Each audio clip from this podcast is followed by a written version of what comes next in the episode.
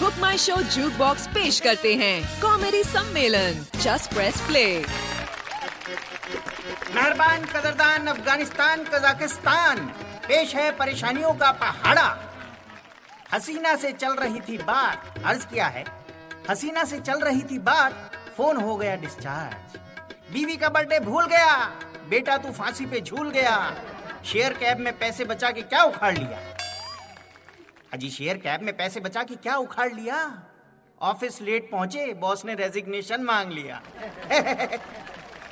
Green tea पी के समझे कि हो गया वेट लॉस ग्रीन टी पी के समझे कि हो गया वेट लॉस तोंद की गुड़गुड़ सुनकर खा लिया बर्गर विद सॉस भाई दुनिया में होती है कई प्रॉब्लम्स लेकिन हर प्रॉब्लम का एक ही सॉल्यूशन कॉमेडी सम्मेलन।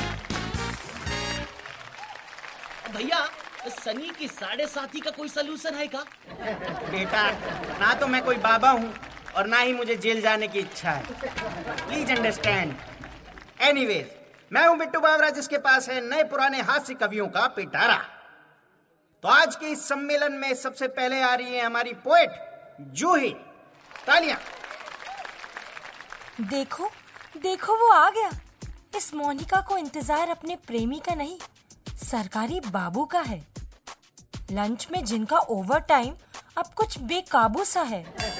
दर्शन तो दे दिए, अब काम भी कर लो। पिया है खून जो, पेन में उसी का इंक भर लो। एक दस्तखत के लिए और कितना दौड़ाओगे? कल की तरह पाँच बजते ही फिर मिस्टर इंडिया बन जाओगे। एक चाय की चुस्की के साथ उसने ली करीना सी अंगड़ाई। पलटकर उसने मिसेस माथुर से पूछा, आज टिफ़िन में क्या लाई? मैंने पूछा, मेरा नंबर कब आएगा? वो बोला, जब तू हरी पत्ती वाले गांधी के दर्शन करवाएगा। इतना इंतज़ार तो ना राखी ने करण अर्जुन का किया, ना बाबा ने परोल का। इतना इंतज़ार तो ना राखी ने करण अर्जुन का किया, ना बाबा ने परोल का। इतने चक्कर काट चुका कि टेस्ट दे सकता हूँ इस ऑफ़िस के भूगोल का। दिल से अब भी आ रही है ऑल इज़ वेल की आवाज़। दिल से अब भी आ रही है ऑल इज़ वेल की आवाज़। कभी तो बदलेंगे इसके अमरीश पुरी वाले अंदाज। इतने फेरे तो शादी के वक्त भी ना लिए थे। इतने झूठे वादे तो बीवी से भी ना किए थे। शायद बचपन में चुराई होगी किसी बच्चे की चॉकलेट। की सजा के तौर पे मिल रही है, सिर्फ़ डेट पे डेट। जो कोई ना समझा पाया। वो समझा गया ये काम सरकारी। पहले सिर्फ़ था रोटी कपड़ा मकान, अब ऐड कर दो लाचारी। आखिरी एफर्ट मारने, फिर निकला ये आम इंसान। जैसे लगान में आखिरी चक्कर लगा गया था आमिर खान। अफसर से पूछा, निपटाएँगे या कुछ और भी खाएँगे? वो बोला, थोड़ा रुक जाओ अच्छे दिन बहुत जल्द ही आएँगे। Welcome back welcome back. अब आई गए तो चलिए सुन लीजिए मेरा एक बहुत ही पीड़ादायक जोक। कीजिए। डू यू नो कि शाहरुख खान जब बीमार होते हैं जब उन्हें बुखार होता है तो डॉक्टर के सामने कौन सा गाना गाते हैं? कौन सा भाई कौन सा? कुछ करिए कुछ करिए नस नस मेरी खोले। भैया यही खाओगे कि घर भी ले जाओगे? क्या चीज़? कंटा। Oh I am sorry sorry चलिए अब आगे बढ़ते हैं बुलाते हैं हमारे दूसरे कवि को जिनका नाम है वरुण। नमस्कार दोस्तों मेरा नाम वरुण गर्ग है और आज अपनी कविता लेकर मैं फिर यहाँ पेश खिदमत हूँ आपको सुनाने के लिए आपको हंसाने के लिए और थोड़ा सा गुदगुदाने के लिए। तो शुरू करें। इस कविता का शीर्षक है भोला बच्चा।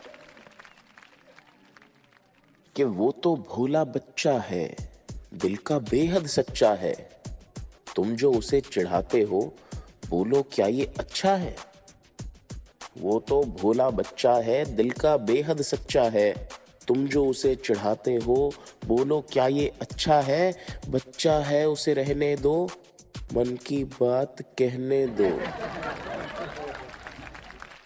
मुझे उम्मीद है जहाँ मैं पहुंचाना चाह रहा हूँ, आप सब पहुँचेंगे।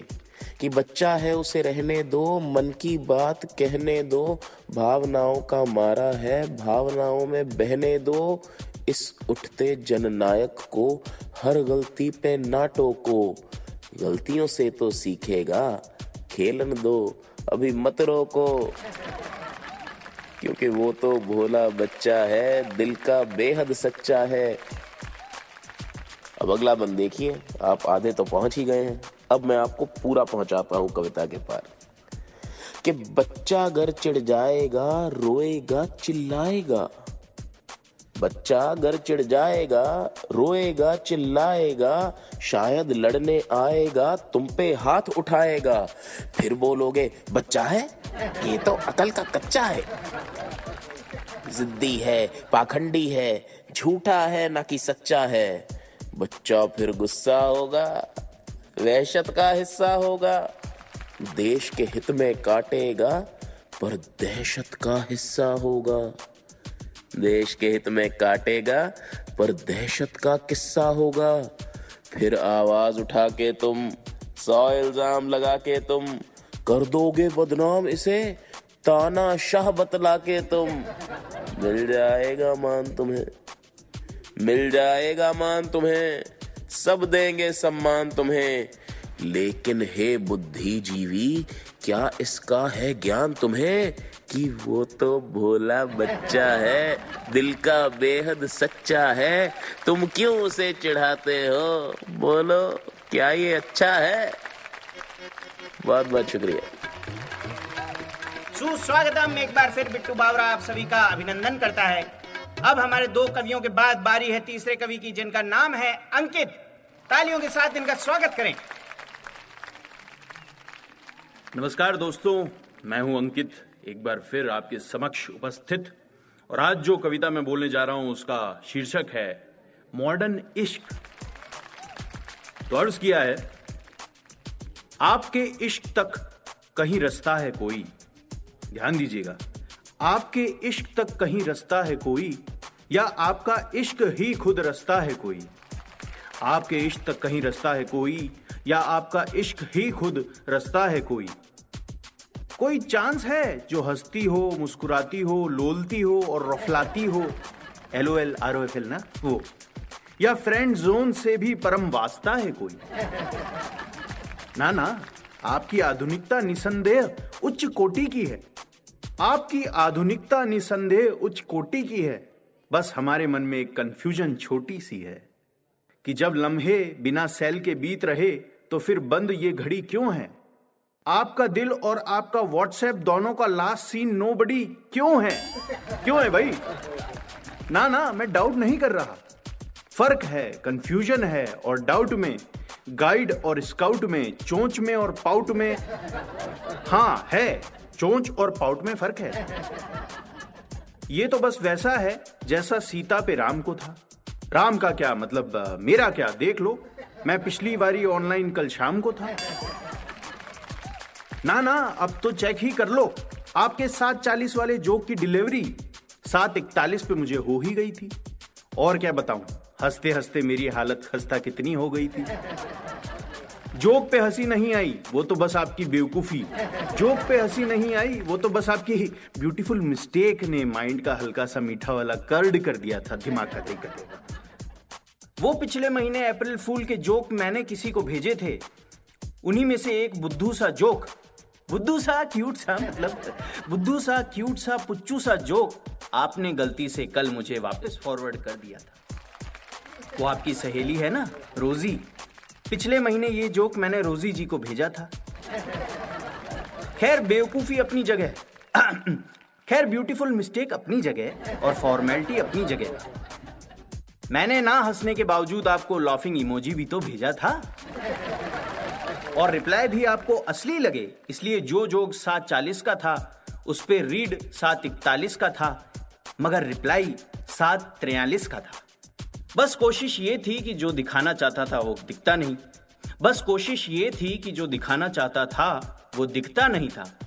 बारिश थी, फिसलने का बहाना भी था, बस कम वक्त दूसरा पजामा नहीं था।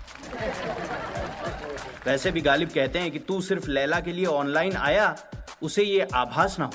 वैसे भी गालिब कहते हैं कि तू सिर्फ़ लैला के लिए ऑनलाइन आया, उसे ये आभास ना हो।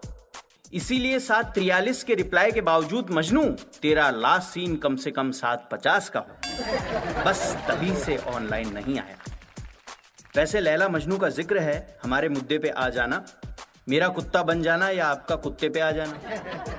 वो ऐसा है कि आप मुझे बड़ी उबाऊ लगती हो। मेरा मतलब कभी उबाऊ लगती हो, कभी बड़ी नायाब लगती हो। आप ना मुझे ओके वाला कोई जवाब लगती हो। अब आपके इस मॉडर्न इश्क में मुझको सहरा भी चलेगा और गुलिस्ता भी चलेगा।